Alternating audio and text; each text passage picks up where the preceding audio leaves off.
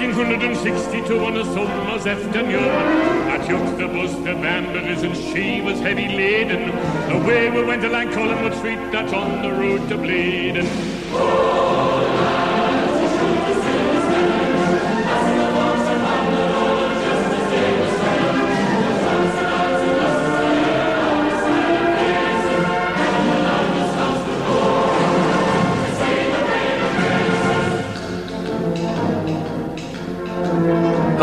and welcome to CHN Radio, the number one podcast for Coming Home Newcastle. This is Elijah here. Uh, Greg is currently on a plane flying somewhere, who cares? And today I'm joined by a special guest co host, a reunion of sorts, my man Chris McGlynn. Chris, how are you? I'm good. So wait, hang on. I thought I thought you guys just wanted me to come on. I didn't realize that like Greg was on a plane and I was just like a last ditch like fill in here. That's that's what's happening. Chris, I don't know. You didn't pick that up. We've been talking on this like meeting thing for like 30 minutes, and you did not hear Greg at all. That's I knew that Greg wasn't here. I just I didn't know that that was why. It was just that Greg was completely unavailable, so I was just kind of roped in.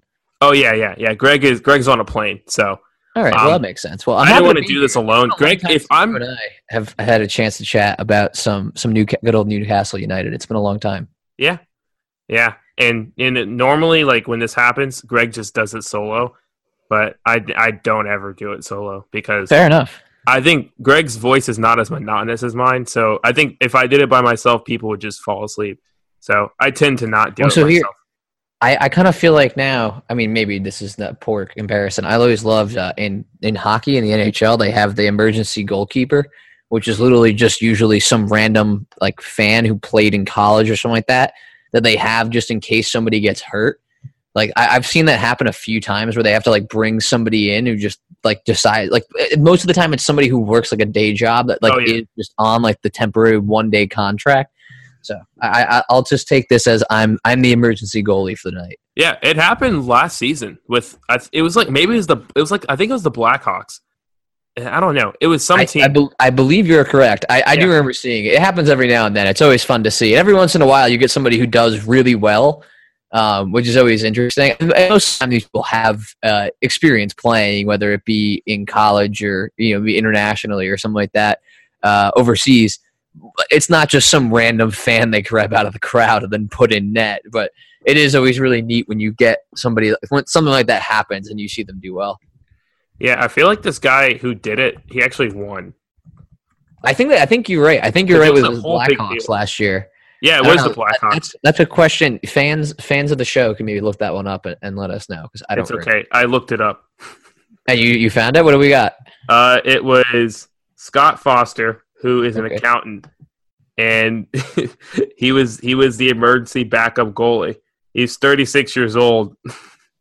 Wow. I don't think he I mean, the thing is, a lot a lot of the goalies. It's kind of similar to keepers in, in football, where we've got these guys hanging up hanging around a long time. You could be 36 in the prime of your career for for uh, a football keeper. So you never know.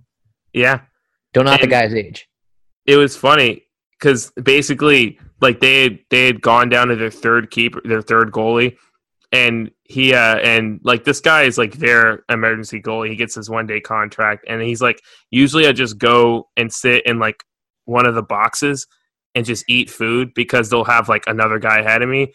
But this time he had he actually had to dress, and their uh, their third their third keeper who was actually making his debut cramped like midway through the third period, and he just finished out the uh, the the game.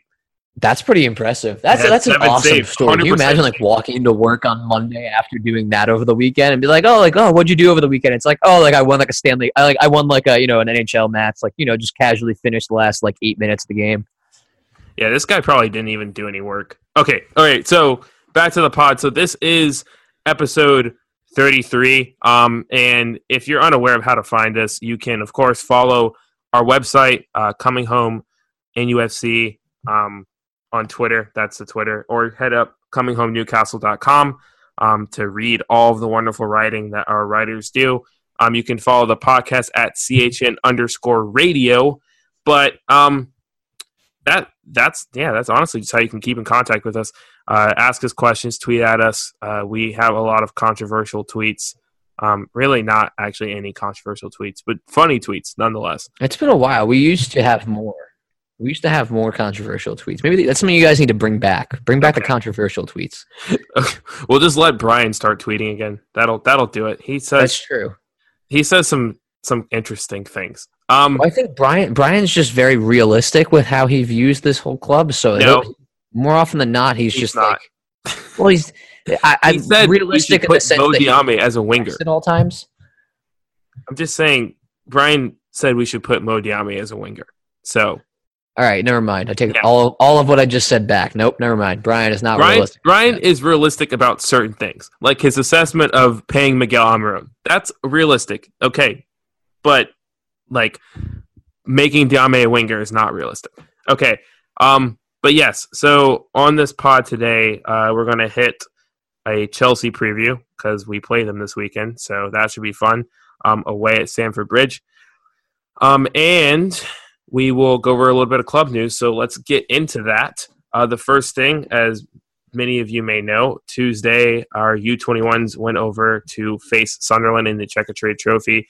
Um, they lost 4 0, but it was a valiant effort. Uh, they played well in the first half. Um, no one was really expecting them to win. Uh, and Sunderland fans were super like, I don't really, they got a lot of joy out of beating U21s. I think many Newcastle fans were just more on the boat of making jokes about how young the team was because it's literally like our U21s because we don't really have an academy are just like 18 and 19 year old kids. There's no one like who's like 20 or 21. It's like they're all 18 or 19. And so like there was jokes about like kids like missing the bus because they forgot their permission slip or like us having to wait for some of the kids because they had to kiss their moms goodbye because they still live at home. Because like yeah these these kids are like they're they're kids. They're literally living with their parents and stuff. So they and they lost to a first team. Uh, this is sunderland put out their first team uh, barring a couple injuries. I think there was an injury and I, uh, there was a couple injuries and i think they either rested one guy or or one guy was like suspended or something but yeah they they put out a first team and the u21s looked very much in control of the game for the first half and they kind of collapsed at the end of the second half once Elias Sorensen got subbed out. But yeah, Chris, I know that you don't follow the U21s. Do you have any any comments on Sunderland? I mean, come on! Like seriously, you're gonna like this is what they're gonna celebrate right now. It's like congratulations, you guys in the Premier League two years ago, and now you're down beating the Newcastle U21s in the Trade Trophy. It's like, you know, sure, congratulations, you got the win, but take a look in the mirror and realize where you are right now, and and realize just like how much of a crap club they actually support. I don't know. I I, I I've never had much. I've never been much of a sympathizer with Sunderland. I, I definitely think that they deserve everything they've gotten over the last few years. And I mean, honestly, they, you know, th- they had to put out their best team, and they didn't score in the first half. The first goal of this game was an own goal, so I, I don't, I don't really think it's anything that you can look at and be like, oh, they got completely outmatched. Um, you know, the U21s put out a good effort. Uh, I, I'm I'm happy to see that they're they're doing well. Hopefully, means we've got some. You know, maybe a couple of them will end up coming through and eventually making their way into the first team eventually. But you know what? I'm I'm happy with the fact that they made the third round of this this competition um, as a U21 squad. We were looking beforehand, you and I. The only U21 squad left in the tournament is actually Manchester City's U21. So the only ones made it to the quarterfinals. So I mean, if that's the company we're keeping, like where we just missed out, the only other teams I think that got eliminated that were U21s, I think Chelsea was the only other one. So I mean, if that's the company that our our U21s are currently keeping, then I, I'm more than happy to to kind of say, yeah, that's where we're at right now. Yeah, and I mean, and like you said, it was an own goal, and then um, something that uh, we're about to hit on. Uh, arguably the best player in our academy right now, Elias Sorensen, who is the 19 year old 18, 19 year old, I think he's 19 year old prodigy who scored 19 goals so far this season um, in all competitions, which is ridiculous uh, because he hit 19 goals by like November of last year. So take that into consideration. 19 goals in a few months is a lot. Um, he got injured. Easily our best player in our academy, easily the best player in the U21s, arguably one of the best players in the U23s. Um, I mean, you can you can say probably Sean Longstaff has the edge because I think he's a more complete player. Um, but Sorensen got injured, uh, picked up a knock, and left in the 56th minute. And th- at that point, I think we were down 1 0. I think the first goal came in the 54th minute. So, I mean, it, it's quite possible that Sunderland, that we, one, could have scored a goal, and two, that, you know, this, that Newcastle could have gone on and possibly won this if, if you had, you know, a goal scoring machine like Sorensen in there. So, um, but anyway, Speaking of Sorensen, uh, Blackpool's interested in loaning him in. Uh, I, that's good for him. Um, I mean, it was it's it's something that I think a lot of Newcastle fans saw coming because he kind of came out of nowhere, and Rafa hasn't been the type like uh, Jose Mourinho or some of these other guys who will see a 19 year old playing well in the academy and just like give him a shot at the first team because honestly, Newcastle can't afford that. So it was inevitable that he's going, going out on loan. Um, but yeah, that's kind of that. Uh, I don't know if you have anything else to say on that, Chris. I mean, it's always good for these guys to get experience more than anything else. And I mean, he'll be playing in Football League One. You get a chance to see Sunderland again at some point this year, most likely, uh, going and joining Blackpool. And uh, I mean, yeah, I think it was good that he was with the club for the first, the U21s for the first half of the year. Um, but now I think it's probably it would probably be best for him to go get some experience playing. Uh, you know, I don't know that he would be a regular starter quite yet at the League One level. Hopefully, he would be getting a, a number of appearances, whether it be off the bench or, or, or, starting the match right away. So, I mean, this is this is how you get these guys experience uh, against other competition, other first teams, and uh, it's it's easy to remember. Like you know, these teams are still good. These are still good quality clubs. Like you know, compared to your average everyday person walking on the street you know they're they're better than any of these guys by far. So you know it, it's still good experience. Uh, you know I don't see anything wrong with it. I, I don't know that he'll be doing them a whole lot of good otherwise playing with U21s or U23s as you just said Rafa's not going to give him a chance in the first team he just you know sitting 15th right now on the table and needing every point we could possibly get Newcastle cannot afford to try out a 19 year old who's never had his first cap with with the you know the first team. That's just that's not going to be something that Rafa can afford to do right now. Yeah, and, and like you're saying, the League One is, is definitely a step up from your every everyday Joe, and it's it's a step up from the youth team. More importantly, so it's it's a good it's a good way to see it, how, if Newcastle can kind of gauge his talent, um, because there was other strikers who were carving it up, not to this extent, um, for youth teams like Adam Armstrong, who you know once we put them in situations um, like League One or Championship, um, especially putting Adam Armstrong in Championship, you saw that they were not going to be, um, you know, of of quality. So um, that should be something to just keep keep in the back of our heads. And it's possible that he might not get loaned out, depending on how this window goes, depending on if we pick up any more injuries, um, depending on if we advance in the FA Cup. So um, anyway, uh, we got Jonjo Shelvey and Paul Dummett are both in Barcelona now. So when we last put out an episode, um, we talked about Jonjo Shelvey going to Barcelona to get his thigh examined. Uh, and Paul Dummett seems to be going to Bar is in Barcelona as well, uh, getting looked at as well for his nagging injuries. Uh, Paul Dummett had a fair share of hamstring injuries, uh, starting with the really long one he had last year that had him out for like almost half the season. Uh, I thought maybe that was 2017, 20, yeah. So last year, yeah, last year, last season, uh, that had him out for like 116 days or something like that. And since then, he's missed a couple matches due to just random uh, like hip and hamstring injuries that he's picked up in training. And so he's just getting that checked out to see if it could be part of a bigger issue or whatever. So really not much else to report on there. And then uh, moving on, finally, uh, and I feel like we talk about uh, Miguel Almiron on this podcast literally every every single episode. But yet again, more news um, as Dani Campos was on uh, Paraguayan radio, who is uh, Miguel's agent.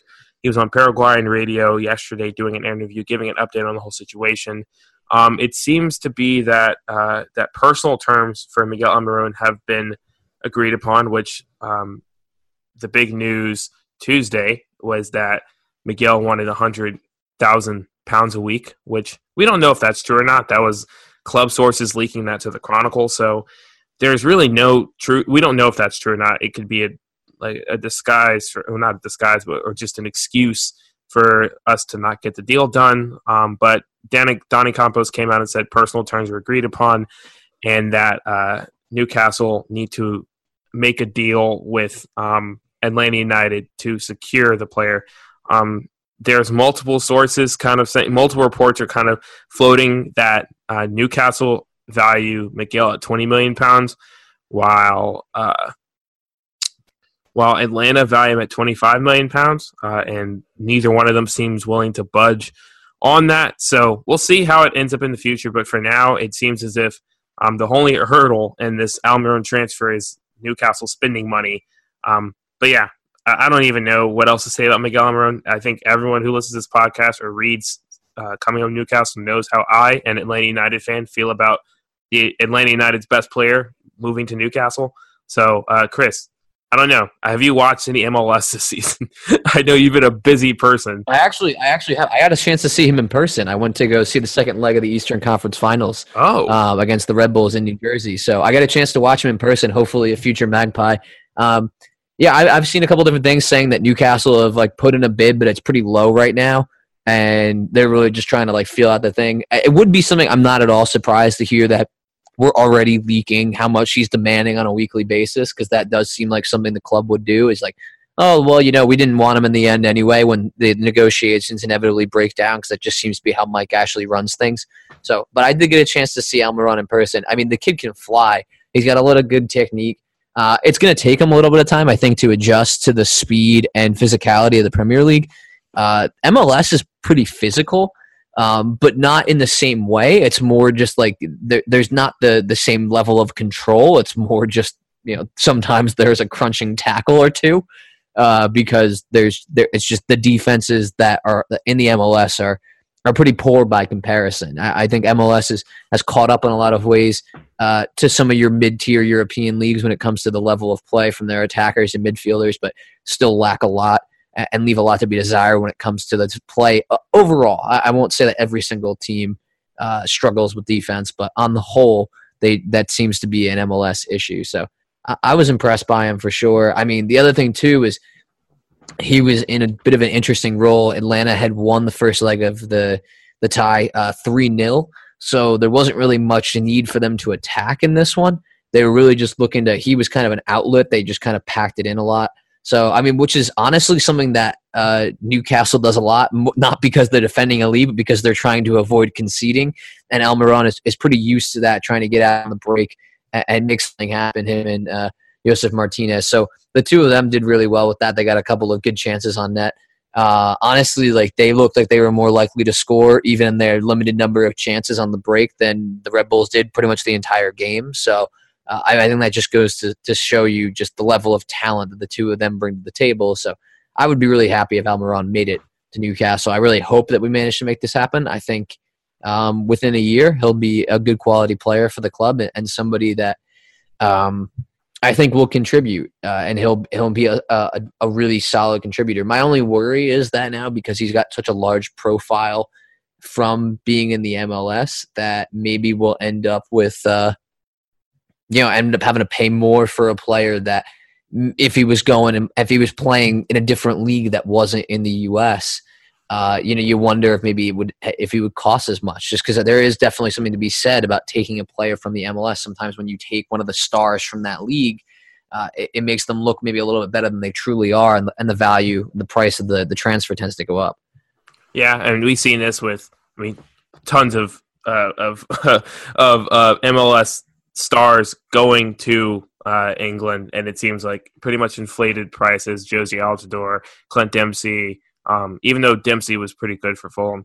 I mean, um, let's talk about. I know he didn't play in the MLS, but I mean, Chelsea's new boy is Christian Pulisic, and I mean, they paid a, a, small fortune to bring him in there. And I granted he's back on loan at Dortmund for the rest of the year, but I mean, they pay a lot for this kid, and and he's done well, uh, you know, over over in Germany. But uh, you know, he's not even your everyday starting 11 caliber player there in Germany. So it'll be interesting to see how he he transitions in. But well, there's something to be said about the value of, of having somebody who either is an American player or, or done well in the MLS because it tends to lead to an increase, I think, just in, in awareness in the States. Uh, and this is a huge untapped market for a lot of these these major clubs. Um, you know, we've seen in, in recent years – uh, I, would say, I mean, honestly, still to this day, for whatever reason, Arsenal is one of the for whatever reason, there's a big supporting uh, group over in the U.S. Uh, of Arsenal fans. I don't understand it, um, but like you know that we've seen that happen before, and a lot of the time it's because of something they might do in the transfer market that maybe isn't in the best interest always for their the club itself, but it, it does well for them on the bottom line. Yeah, and and with Pulisic, I think Pulisic is, is a little bit different because the kid was starting almost every game for Dortmund last season, um, and in the Champions League, and just absolutely tearing up everything. Um, he's just, I think he's had a terrible run of form in the middle of this season, which has like caused a little bit of concern. And then Jadon Sancho has just been, just like out of nowhere, has become um, just one of the best players, one of the best young English talents um, playing right now. Period. So that, that's that's a little bit different, but I do see your point about MLS players and uh, oh, and your point about MLS defense is just spot on. I mean, it's a league that encourages teams to invest, but if you're if you're investing for the first time, um, especially now that a lot of teams are, most teams tend to invest their money because they're only allowed to invest in so many players. They tend to invest in the things that will get them goals, not the things that will win them games. So you'll see a lot of really good attackers coming out of the MLS or going into the MLS. Like some of the best attacking players in all of CONCACAF are all playing in MLS, um, but all the defenders are still in their domestic leagues in Mexico or in um, in Paraguay. Well, not Paraguay, in like Costa Rica or whatever, or Panama. So, um, but yeah. So moving on from I, that, yeah. I mean, the other piece of it too is you got to think about the MLS. The way it's structured is that they can only give a certain amount of money. They have these designated player slots essentially yeah, on all the and that's rosters. exactly what I was saying. Yeah, and you, and then and then you know you would rather spend that money because uh, the thing is, is like the the average MLS contract is so small that there's a huge disparity between players that are on designated player slots and, and those that just aren't. Uh, there's a huge disparity there. So the teams much rather spend the money on the more expensive players, attackers and midfielders, just by virtue of the positions they play and the kind of, uh, for lack of a better word, just uh, numerical returns you end up with them, whether it be goals or assists. Uh, they oftentimes tend to drive a higher value and, and, and want to get paid more. So that immediately is is a, a red flag for the MLS clubs because they have so little to spend outside these designated player spots. So they'll fill in their defenses with whatever they can try and cobble together for cheap and, and really spend the money uh, elsewhere in their club. Yeah, yeah, that's true. All right, so um, moving on to Chelsea. So Newcastle have uh, Chelsea coming up. Uh, Chelsea currently in fourth in the Premier League, um, and Newcastle are like in fifteenth. So it's Yep, we're still uh, in fifteenth. Yeah, it's a it's a we're tied, we're tied on points right now with two other clubs. We're we're really just ahead on goal difference, which you know could play a factor in this. We could drop just on goal difference alone, um, but uh, looking at uh, the form of, of each team, uh, so Newcastle just drew to Blackburn. They previously before that they lost to Man U. Uh, drew Watford, lost Liverpool. That was pretty ugly, and drew Fulham. Um, so uh, Watford's probably the most inspiring performance that they've had uh, in the past few games. Uh, meanwhile, Chelsea have lost to Spurs, and then they beat Nottingham Forest uh, and drew against Southampton, beat Crystal Crystal Palace, and beat Watford. So um, Chelsea obviously in a better bit of form. Um, obviously, uh, they are better in a lot of ways in terms of talent, in terms of investment, in terms of uh, how the club is run. Uh, so it's no surprise that they're in fourth and Newcastle in fifteenth. Um, in terms of I, I have to ask this: Is there a spot where you can check the box where Newcastle has the advantage? Is there anything across the board where Newcastle takes the advantage there? Um, maybe. I mean, I would say supporters, but this season the home atmosphere has been pretty bad. Uh, so I don't even know. Also on the road. Yeah. Well, yeah. I, I uh, yeah. I mean, on the road, Newcastle supporters travel really well. Still, probably the best road. That's true. That's true. League, actually, oh yeah, probably road supporters is where Newcastle has the advantage. You heard it here first. Just that's it. Road supporters. Um, so that's you know. So that's the one the one box we get to check as the advantage. But I'll take yeah. that. I'll take that. That's, that's we'll a good that. that's a good sign I think for Newcastle fans. I'm I'm I'm proud to be able to check that box. Yeah. Um. I guess. I would. I would I much. Mean, yeah, there there are a lot of other boxes you'd rather check. Yes, but. that's true. Um, all right. So in terms of injuries, um, Chelsea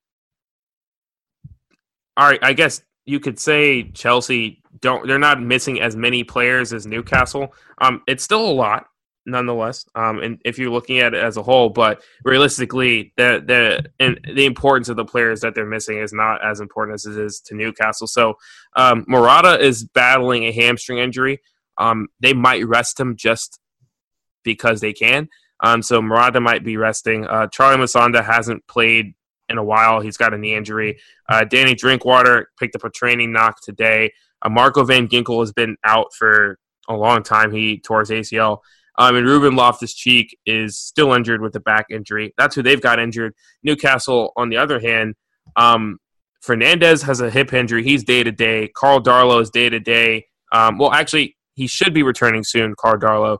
Um, uh, he's had an elbow injury for a while. Obviously, Ki and Muto are on international duty, um, and Diame is is questionable um, for uh, if they're playing.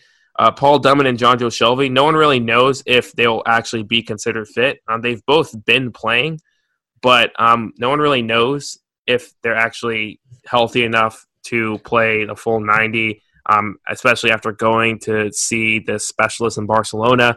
So we're not really sure what's going on there. Um, I would imagine that they're still going to both play since they've both played last week, um, but you never know. And Fernandez has been a guy who um, should be playing, but he's been day to day for the past week and didn't play last week. So um, so yeah, that's he hasn't played since like last year, technically, I guess, yeah, when we played Watford. And Ciaran Clark has been injured for a while. He's been dealing with an ankle injury for um for a while. He's been in training again, um, but yeah, that's kind of it. So given the plethora of injuries Newcastle have or uncertainties, um, who do you think Newcastle end up playing uh, this weekend, Chris? Oh God, I have no idea. That's the tough part right now. Is there's so many guys that are up in the air. I mean, I think we're gonna see uh, a lot of the like the, a lot of the same people that have been in there. Um, we're not sure. We mentioned Kennedy. You even said to me beforehand. We're not yeah, sure Kennedy if he's wasn't in training today, so that was something that people were a little bit concerned about on Twitter. So that could be an issue for sure. I obviously would hope that he's in there. Um, I have a feeling we'll probably see Yedlin. I, I, after, I mean, Matt Ritchie's been doing well. He's been one of the lone bright spots for the club for the last few games um, saved us big time playing against Blackburn with that um, fourth minute penalty. And you know, I, I, think we'll see Diame out there. He's actually made. I think he's been in every single match we've had so far this season. I don't think he's missed a Premier League match. So uh, you know, I, I, think those are definitely a couple. We'll see. Rondon's been playing better of late, so I wouldn't be shocked to see him up front. I don't know about Perez. I figure probably why not. He's only missed one match this season. Um, so, and then, you know, it's going to be an interesting collection of what Rafa decides to do with the back because I don't really know who's fully healthy yet. If, Fernandez is fit, it might be nice to have him in there.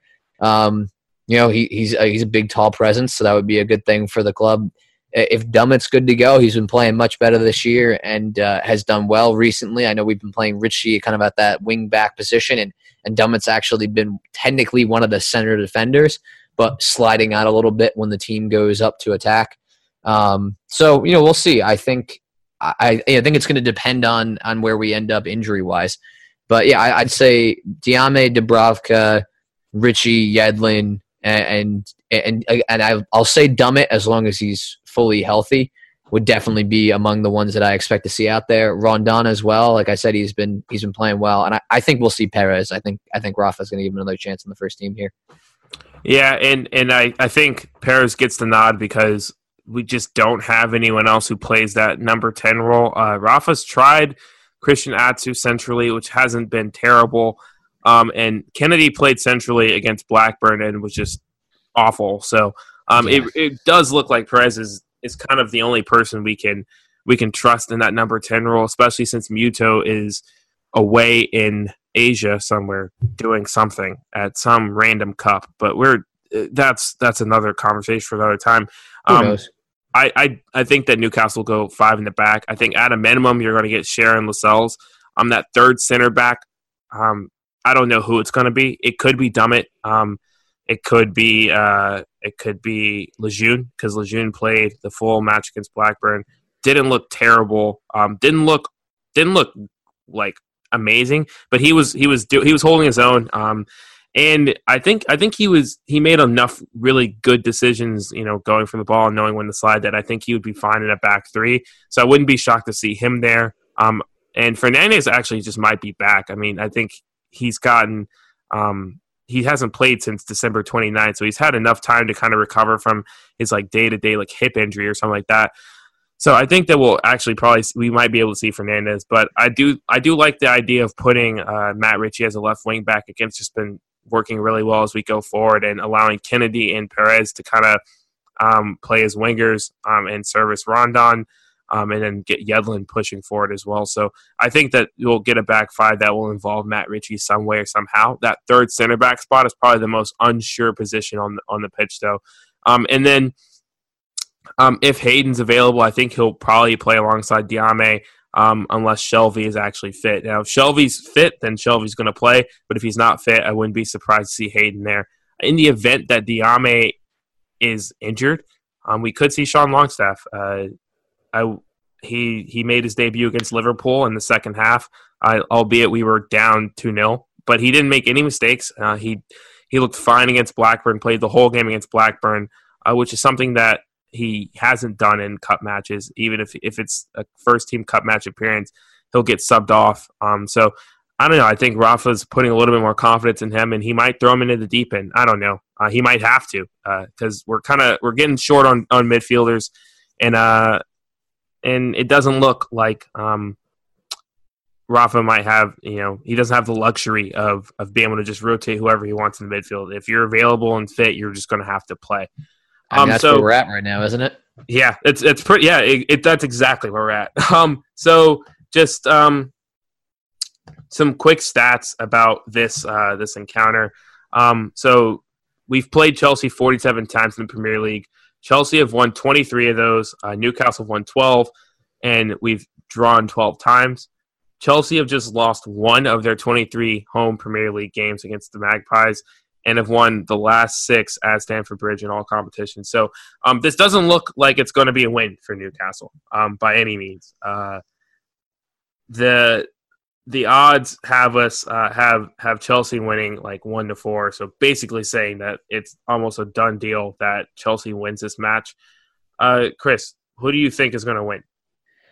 Uh, I actually am gonna I'm gonna go I'm gonna go out on a limb here. I'm actually is gonna be a draw. I think this is gonna end up being um, one of those games that Chelsea overlooks. Actually, they're just coming off a match in the uh, semifinal round of the League Cup against uh, Tottenham, losing one 0 They've got Arsenal next week, um, who's definitely been a, made a made a bit of a push recently. They're only three points back of, of Chelsea right now, so I think uh, that's got to be where a lot of the focus is. And and Man, uh, Man United has looked a lot better ever since they fired Mourinho as well. So Chelsea's got to be sweating that out right now, sitting in fourth.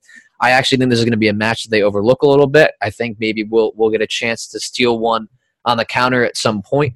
Uh, you know, Rondon's been been playing better of late, so I think maybe he'll manage to slot one in, and we'll come away with a one-one draw. Rafa does a really great job of of getting the guys ready to go on the road, um, and, and, I think you know, like we were talking about before, they do actually have a really good road support that travels with them, and and I don't know that they're going to have a ton of possession, but I could just see Chelsea maybe taking a look ahead of their schedule coming up.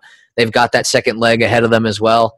Uh, I just I think this is going to be one of those matches where Chelsea doesn't maybe give them the best effort or doesn't show up uh, as well as they possibly should, and, and, Newcastle manages to steal an important point on the road against uh, against Chelsea. Yeah, and and I I think that um, like you're saying, Chelsea they are a squad that can afford to rotate some players, and so I wouldn't be surprised if we see a slightly rotated Chelsea team, which doesn't mean that it's not better than Newcastle's team. The, a rotated Chelsea still will be. Yeah, yeah, it, it will still be better than Newcastle's uh, team, whatever they field. Um, but I do think that this will be a classic uh, Newcastle. They'll probably draw, like they'll they'll probably be they'll probably tie it up. They'll get an early goal or something, and it'll be like one one. And I think Chelsea's going to sub on like Morata or or someone, and they'll score, or like Willian or something. So I don't know. They'll score, and we'll lose two one. That's my prediction. So somebody yeah. really out of form as well. It's going to be somebody that's like, oh, like why not are they doing this? Chelsea's going to have a fit about it, and then they'll score against us because that's usually how this works. Yeah, it, it, it's literally what happened in the Man U match. We went up two 0 and then like they sub on. It was Juan Mata and someone else who like Jose just wouldn't play, and like they they scored the goals that got Manu like three two. It's just it's just classic. It happens in Newcastle all the time. It's so unfortunate. It's been terrible this season because we've held our own against the top six. I mean, outside of Liverpool, which was just downright embarrassing, um, and that was a game that you could make the argument Newcastle were very much in until uh, Mo Salah dove and got a penalty and put New- Liverpool up two 0 um, Questionable. Yeah. Questionable at best. Oh, it was it was it was he flopped. Um, it wasn't even a question. He should have been fined and and retroactively banned, whatever. But uh, but yeah, Newcastle have actually done pretty well against the top six, and uh, which is no surprise. Rafa has figured out how to bunker down and and get that low goal differential against the top six. So um, now we're moving on to uh, our favorite segment, uh, our question segment, brought to you by Fubo TV. Of course, Fubo TV is the best way to watch sports, period. It's pretty simple. It's a subscription service, which is what all the cool kids are doing nowadays.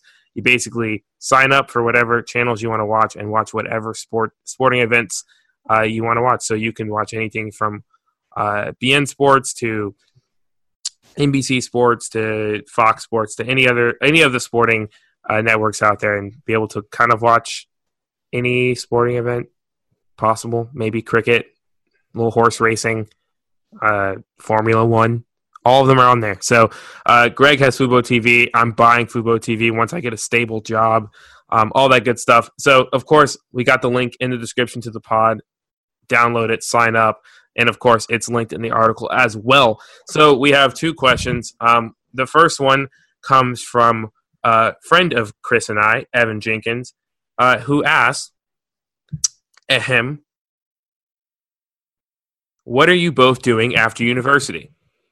So, Chris, what are you doing now that you're not in Syracuse? Because I don't know if people know this. So, if you're if you are unfamiliar with the history of Chris and I, Chris and I both went to Syracuse University together and played Ultimate Frisbee there and hosted a show called CHN Live, which lasted for like a year and was a lot of fun and supposed to be about Newcastle, but I don't even know what it was really about. We would talk about Newcastle, but there was often a lot of other topics randomly roped in as well. Oh yeah, and there was questions. It was a lot of fun. Um, The but- viewer questions on that show were incredible. We would there was a few where we ended up with, uh, I mean, dozens of questions where we would probably twenty five minutes worth of questions. Oh yeah, it was great. Um, but since then, Chris and I have both graduated. So Chris, let the people know what you're up to. Sure. Uh, yeah, I'm. I think it's interesting that Evan's asking this question. I haven't talked to Evan a little bit. Evan was at Syracuse with us as well. Uh, so we, I since I graduated, I spent six months kind of hanging out, looking for work, working a bunch of odd jobs back home, and then uh, in November uh, landed a job. I started just about a month ago now at ESPN. Um, working part time up in Bristol, Connecticut. Uh, so yeah, I'm, I'm having a good time with that. I'm working on the audience engagement team. So uh, what we do is uh, all those lovely ESPN notifications you get on your phones. Uh, I'm part of the team that sends those out. So I am probably directly responsible for the information that you end up receiving on your phones. As weird as that might sound. Especially if you're a Syracuse fan. Yes, I've done a lot. Of, that was fun. I, I had a lot of fun during our Syracuse bowl game. I was working that night against uh, Syracuse played West Virginia in their bowl game. It was the Camping World Bowl, and uh, I would get the content coming through, and so I, you know, would jokingly, uh, as I was sending it, would also let my friends know that it was coming, so that way they were looking for it. Uh, you guys, you guys had a fun fun time with that. Eric, uh, who was one of my roommates, and uh, a fellow Atlantan. How, what is what is the term for people from Atlanta? AT Alien. AT aliens. Okay, I'll give you that. So uh, Eric was was mind blown by the fact that I was able to do that. Well, that is true. And by the way, this is an announcement. So Elijah, was- you tell you tell us now. Oh, of course, I will. But this, by the way, was an announcement that was made on a podcast that is lost forever. That we recorded with Chris, like me and Greg, a while ago. Oh, yeah. Right when Chris, like literally, like the day Chris was announcing this, he announced it live on this podcast, and that file is gone forever. So this is actually the second time Chris McGlynn has been on this podcast. But you never heard the first time. It's lost forever. You'll never No. hear it. So really, I mean, uh, was I ever really on the podcast? Well, no, you weren't technically. Technically, no. I guess I was. you were you were a part you were actually just a recorded conversation that was never that was lost forever lost Yeah. file It was just Greg really wanted to have a chance to get to know me better. It's true. Um, That's so really happened. so for the people wondering, um, and I guess if you're a loyal listener, you may know this. I mean, if you've been listening since day one, because I think it's the only time we've mentioned this. I'm in grad school at Florida State University. I'm in Tallahassee. Currently, I'm in Atlanta right now, but normally I'm in Tallahassee uh, studying sport management and writing a thesis, um, something to do with race and soccer. I'm narrowing down the topic, but that's what I'm doing right now, and also looking for jobs and all that stuff. So yes, um, that's what we're both doing after university, which is a very weird phra- phrasing. That's like Evan was trying to be British when Evan is American. So Yes, Evan is very American. He's from Virginia, but yes, you know, it was uh, it was one of the first colonies. So maybe Evan's trying to like go back in history here and try and tap into some uh, some of uh, the old uh, British roots that the U.S. has. I don't know. yeah. Shout out to Roanoke, the lost colony. Give him a shout out. Yeah, that n- no one knows what happened to him, but Roanoke. Wasn't that North Carolina? Oh wait, that's in North Carolina. No, Roanoke. yeah, there is a Roanoke, Virginia. Yeah. Okay. Oh, don't make. I was There like, is I- there's a Roanoke, North Carolina as well. Okay, I'm not aware of that. I just I was like, I know there's Roanoke, Virginia. That's where the lost colony is because I I know a guy from Roanoke. All right, I so think the then- lost colony was in North Carolina, but no. Well, You know I mean, there could have been. I know that Roanoke, like they they were a colony, and then like they all disappeared, and no one knows what happened to them. Yeah, no, th- there's some theories, but there's nothing that's ever really like come about.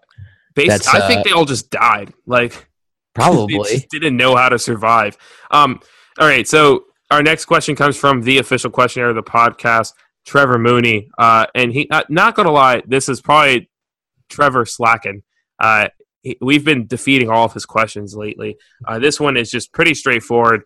Um, and I think it's because he knows there's a guest post on here. Uh, he asked Messi or Ronaldo. Well, he didn't hold back when you guys did the the interview with me. He gave us a tough question, and he there was a guest on that time. I remember that question being uh, pretty interesting. I think he was just rushed, but you have to answer the question. All right, so Messi, or Ronaldo. Are we talking about who we think is better or who we prefer? Uh, both. All right, so I, I prefer Messi without a doubt. Uh, Ronaldo, if you ask me, is a little too self-centered. I think he he. I don't know. I, I can't. I'm not a huge fan of just his personality and the way he carries himself. I think obnoxious in a lot of ways. Um, and if we're asking who's a better player, I think if you're talking about who I'd rather have on a team, I'd rather take Messi only because uh, I feel like his his skill set and just ability to move the ball and and just manage to find ways to set up something out of nothing in a lot of different ways. And he's had some great teammates along the way. There's no doubt about that at Barcelona. I mean, he's got Luis Suarez there now. He's a goal machine. He had Andres Iniesta for all those years. But I mean, his ability to finish on free kicks and and just his close control and and change of it and, and just ability to start and stop on a dime. Uh, Ronaldo is big and physical, but I think Messi is something that we've seen a lot more of in, in kind of I think like modern modern football. We've seen a lot of clubs kind of trend toward this. They want to have the the speedy uh, kind of possession based player who's able to go out there and create something on his own rather than somebody who needs to be fed up top. And Ronaldo is capable of creating things on his own. He's an incredible player, don't get me wrong, but I just feel like Messi's ability to do that is is more valuable than I think what Ronaldo brings to the table. Yeah, um, I'd say that I personally prefer Messi. I think Messi's the better player. I think Messi's the goat. I love Messi. Um, I hate people who love Ronaldo. Um, but I'll say You're this: if- throwing hate out there. That's harsh Yeah, terms, eh? man. hey, I'm I'm a I'm an opinionated individual. But if I had to choose, That like, that you are. Yeah. um, if I had to choose a guy to like put on like Newcastle, like specifically looking at Newcastle, I'd put Ronaldo because I think Ronaldo has carried. Like I think you can see one. I think one Ronaldo's a better fit body body type wise for the Premier League, and I think Messi would do well in the Premier League. I just think Ronaldo's a better fit body type wise. Um, two, I think that it's it's like you can kind of look at what what's happened with uh, Ronaldo leaving Real Madrid, Real Madrid, or however you want to call it, and going to Juve. You can kind of see that Ronaldo has that ability to just like carry a team completely. Um, which Messi can, but Ronaldo's just had to do it. So like if I needed someone to carry Newcastle from 15th to 3rd, I think it could be Ronaldo because he's effectively already done that. Like Real, Madrid are so bad this season compared to last season. And yes, you just lost the best player in the world. I mean, aren't they right now fifth? They're Yeah, they're fifth fifth. right now in La Liga, correct? and they just they actually lost to Mikel Merino and Real Sociedad today. Wow. Yeah. Um Yeah, that's that's not a good look. So I mean, I don't know. I, I actually think that's an interesting point, though. Is how, who would be a better fit? And the reality is, is I think yeah, you're probably right with Ronaldo because Ronaldo. If you just put Ronaldo up top, uh, Newcastle actually have a. I think we have actually a couple of decent options on Yeah, the wing. you have to give it to him. Okay, wing players. Um, that's kind of where Messi would would play best. So it's like it's less of an upgrade. Newcastle for such a long time now has needed a consistent goal scorer. Uh, that's something they haven't had in, in quite some time. So I think that actually would be probably a bigger need for Newcastle than what Messi brings to the table. That's Yeah. interesting. and, and you could argue that Messi would be a considerable upgrade at number 10 over Ayoze Perez. So and, Really? and I Hang think on, you're telling me do you think Messi is better than Perez? oh, I, I know, shocker. I Um, know. I don't know if I. I don't know if I agree with that 100. percent We were just saying how he's the greatest player of all time, but I don't know if I'm ready to say that Yeah. he he's better than our Ayoze Perez. Yeah, that's true. And and I see what you're saying. Like, um, you, you we do need a true finisher because I think Messi would set up, you know, Rondon or whoever we have up top and give them the opportunity to score goals. But it's like even when these guys get like four or five chances a game, they're putting them they're putting away one out of like five uh like clear shots on target. So and and with Ronaldo, that number is usually just like he's going to get two out of three of his shots on target. If you get if he gets a chance, he's putting it in the back of the net. Like, and I think you can't say that for any striker right now at Newcastle.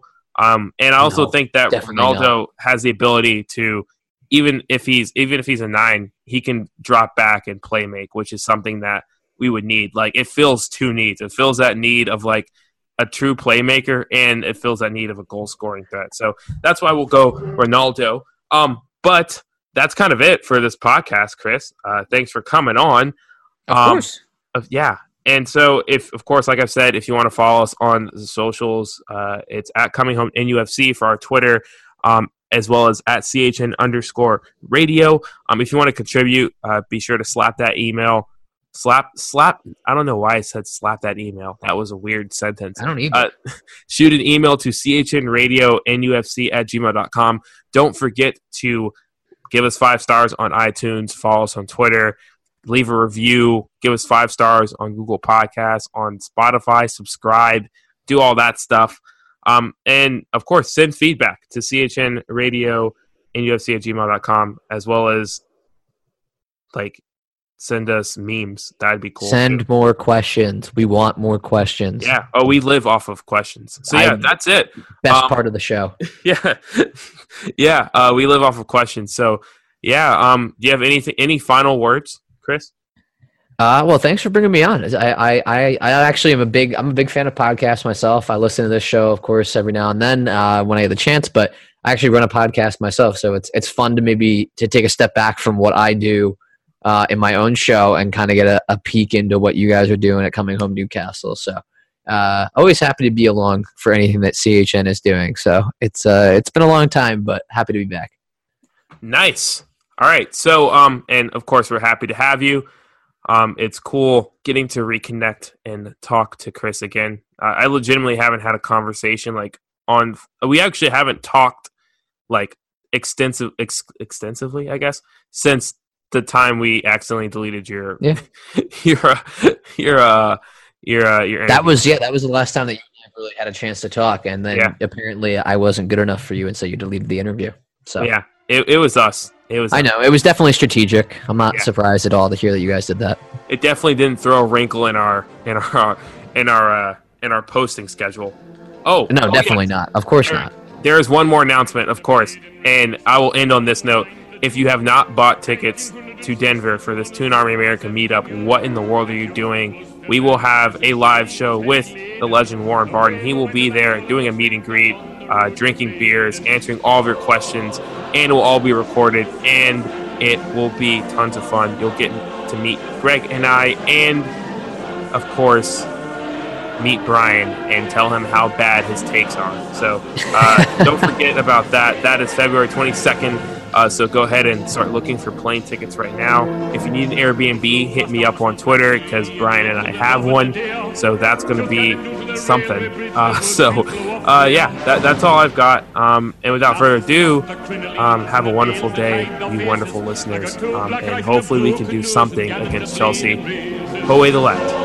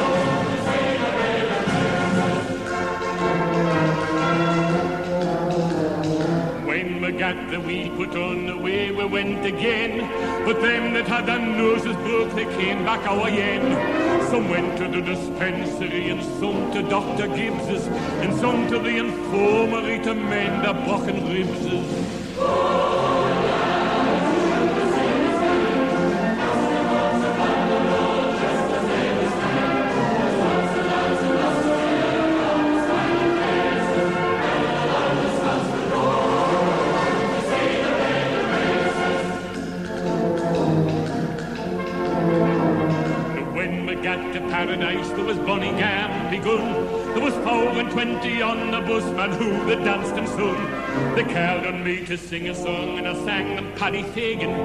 I danced a jig and swung me twig the day I went to Blaydon.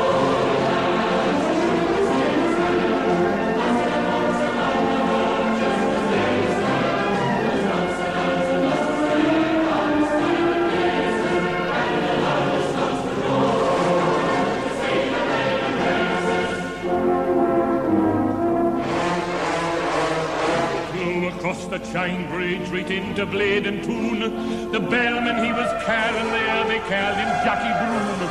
I saw him talking to some chaps, and then he was persuading the Gamsey Geordie Ridley showing the mechanics harlot Blaydon.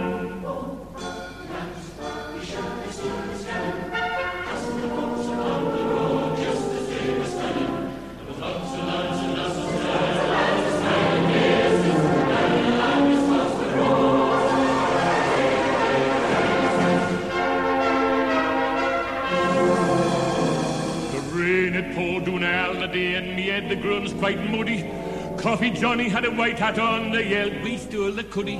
There was spice stalls and monkey shows and ad wives selling ciders. And the chaps were happening on the butchers and no more lads for riders.